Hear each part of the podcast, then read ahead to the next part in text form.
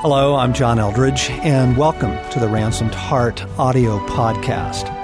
For more information on Ransomed Heart Ministries, our resources, and events, please visit us online at www.ransomedheart.com. Welcome to the Ransomed Heart podcast. This is Craig McConnell, and I'm joined today by a dear friend and a special guest, Stasi Eldredge. And Stasi uh, just finished writing a book titled Becoming Myself Embracing God's Dream of You. Yes. And this is going to be out August the 1st. 1st. Mm-hmm. Available everywhere and, and wherever books are sold. Wherever your favorite books are sold, as well as Ransom Heart. But Stasi, this is your first book you fully authored. You co authored with your husband, John, Captivating, and then Love and War. Mm-hmm. What's it feel like to kind of be all out there? This is you. It feels really good and a little scary as Mm-hmm. well. But I learned so much from John. And yes, it's just by Stasi Eldredge. It's not co authored, but I did get to lean into his strength. He's not listed as the editor, but yeah, he was the one that I trust with my words. And but it's awesome. God birthed this in my heart actually a hmm. number of years ago. Hmm. And then two years ago, really inviting me to risk writing it down and offering it. And I hmm. I couldn't wait. I felt like a horse yeah, at the gates, just let me at him. I just just want to offer to women the things that God has taught me, the things I've experienced, and even the really stupid things I've done in the hopes that maybe they don't have to make the same mistakes. Mm-hmm.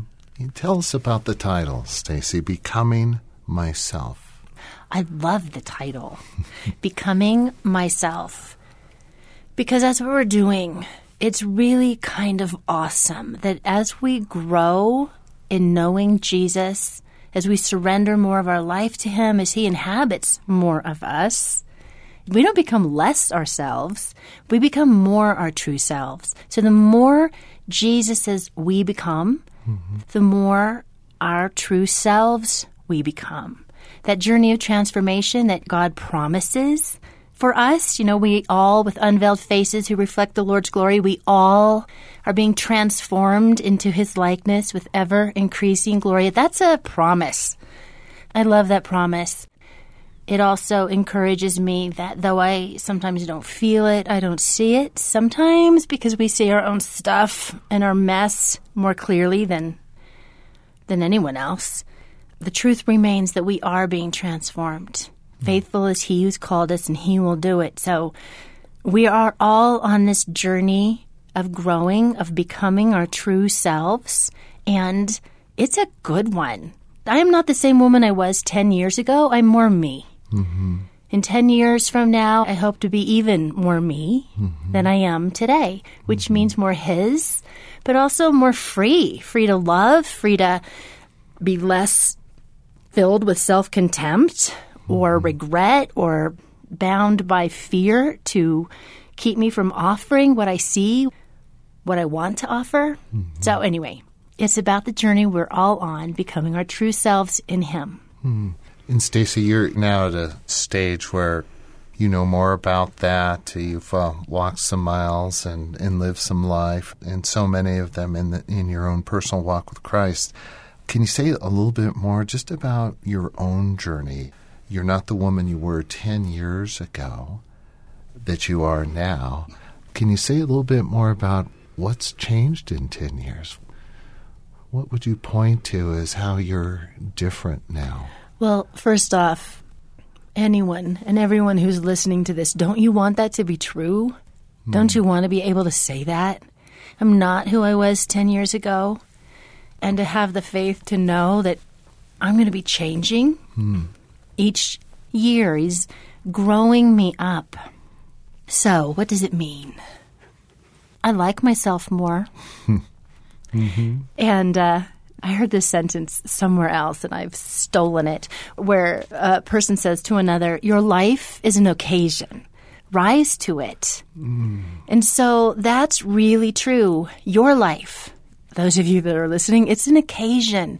And the invitation of God is to rise to it, to embrace it, to be you and to offer you. So, so what has changed in me is I'm spending less time at night reliving my mistakes of the day. Mm-hmm. I'm spending less time focusing on what I don't like and mm-hmm. where I've blown it. And I'm choosing to ask God and risk believing his answers about what do you see in me, God? And even, you know, what do you like? Mm-hmm. I did this really fun exercise where um, I just wrote down in a journal, like, what I am like as a person. And then next to that, I wrote, and why that's good. Hmm. And I didn't, you know, edit it. It included things like I get my feelings hurt easily. Hmm. That's what I'm like. And then to write, why is that good? Hmm. Well, it helps me be more attentive to others, I hope. Anyway, it was an exercise of just rather than hating myself and the unique woman that God's created me to be, yeah. you know what? No, He does all things well and He made me like this on purpose. Mm-hmm. Yes, there are things that he is changing and need to change. There's sin that needs to be repenting of and a style of relating that I need to grow out of and better one into. But at the same time, he likes me. Yes, he does. So by not engaging so much in negative self talk and negative whateverness, I'm coming into alignment with what God says. Mm-hmm. And then that frees me up to love others better mm-hmm. that I'm called to love. Mm-hmm. I don't like that answer, but I did my best. was a beautiful answer. Stasi, I've seen you over 10 years and you have changed. You've seen me over 30 years. I know. And we both have changed a lot. Yes. Yeah. I wanted to just read just a brief quote from from your first chapter, Stasi, on does anybody ever really change?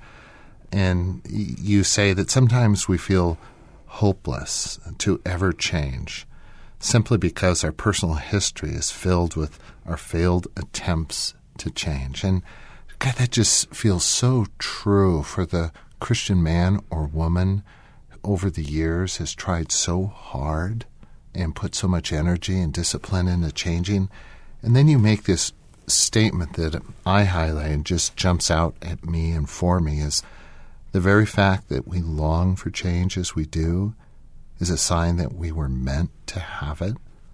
Our very dissatisfaction with our weakness and struggles points to the reality that continuing to live in them is not our destiny.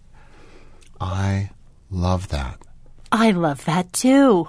That's just so true. That just I just want to camp out in that. And it is a it's a harbinger of hope. The things that we do want to change about ourselves, the places where we're not satisfied. That's not just our destiny to run around chasing our tails about those things. Those are dissatisfactions placed in our heart by God because that isn't who we are. That isn't our destiny, continuing to live in those forever. There are some things that we will wrestle with all of our lives. Mm. And yes, we will grow in more freedom, but we're not going to be perfect till we mm-hmm. see Jesus face to face. But many things, and dare I say most things, we are not meant to struggle with mm. all of hmm. our lives. There's a freedom of heart, there's healing, there's hope available to us. And I want that. Yeah. Uh, such good words. With that, let's listen to a little of the audiobook, Becoming Myself, Embracing God's Dream of You. And let's start with chapter one. God has a thing for human beings. Though as you look around the planet, this does at times seem hard to believe, it remains true. We are loved, born out of love, into love, to know love, and to be loved. Yes, we were born into a fallen, sorry world, which is at the same time more lovely than any fairy tale. It is both. And in this beautiful, heartbreaking world, God, the eternal, omniscient, amazing one, loves human beings, including you. Especially you. You are amazing. Well, Okay, maybe not every day. Every day the wonder of you is amazing, but many days the wonder of you is buried beneath the rubble of a world gone mad. You were born into a glorious mess, and we have all become something of a glorious mess ourselves. And in the midst of our mess, God has a thing for us. He does not despise our humanity or despair over our condition as we sometimes do. He does not turn his face away from us in our failings or our self-centeredness as we would like to. He is not surprised. He is aware that we are but dust and our feet are made of clay, and he has made arrangements for us to not stay that way. Let me say this truth again. You are loved deeply profoundly, unimaginably loved, and you are a wondrous creature. Whether you can kill a spider or not, whether the one size fits all bathrobe swallows you or won't cover you, whether you are having victory in every area of your life or not, whether you just lost your temper again or indulged in a fantasy, another cookie, or thoughts of self contempt, you are loved right here in this very moment. You are loved and pursued and seen by the one who sees everything. He knows you better than you know yourself, and you have never been a disappointment to him. You are not disappointing him now. You may be disappointed, but he is not. Jesus knew what he was in for when he came to seek and to save what was lost. Luke 19:10. He came to seek and to save all that was lost. In our loving and living and dreaming and longing, He has saved us and He is saving us still. We are being transformed into the very image of Christ, whether we feel like it or not. 2 Corinthians 3:18 says, "And we, who with unveiled faces all reflect the Lord's glory, are being transformed into his likeness with ever increasing glory which comes from the Lord who is the Spirit. I know, I know, most days it sure doesn't feel like ever increasing glory. It's a mess, and God is in the mess. He is about transforming our inner mess so he can transform the rest of the mess. Our transformation begins when we believe we are loved. Jesus understands our struggles and our sorrows. He knows that our hearts have been broken and He has come to heal them. He knows we long to change. He knows what needs to happen and where. He knows what is in the way. Though we are too much for ourselves, we are not too much for Him. Jesus will show us the way. Jesus is the way. Which brings us to a shining paradox.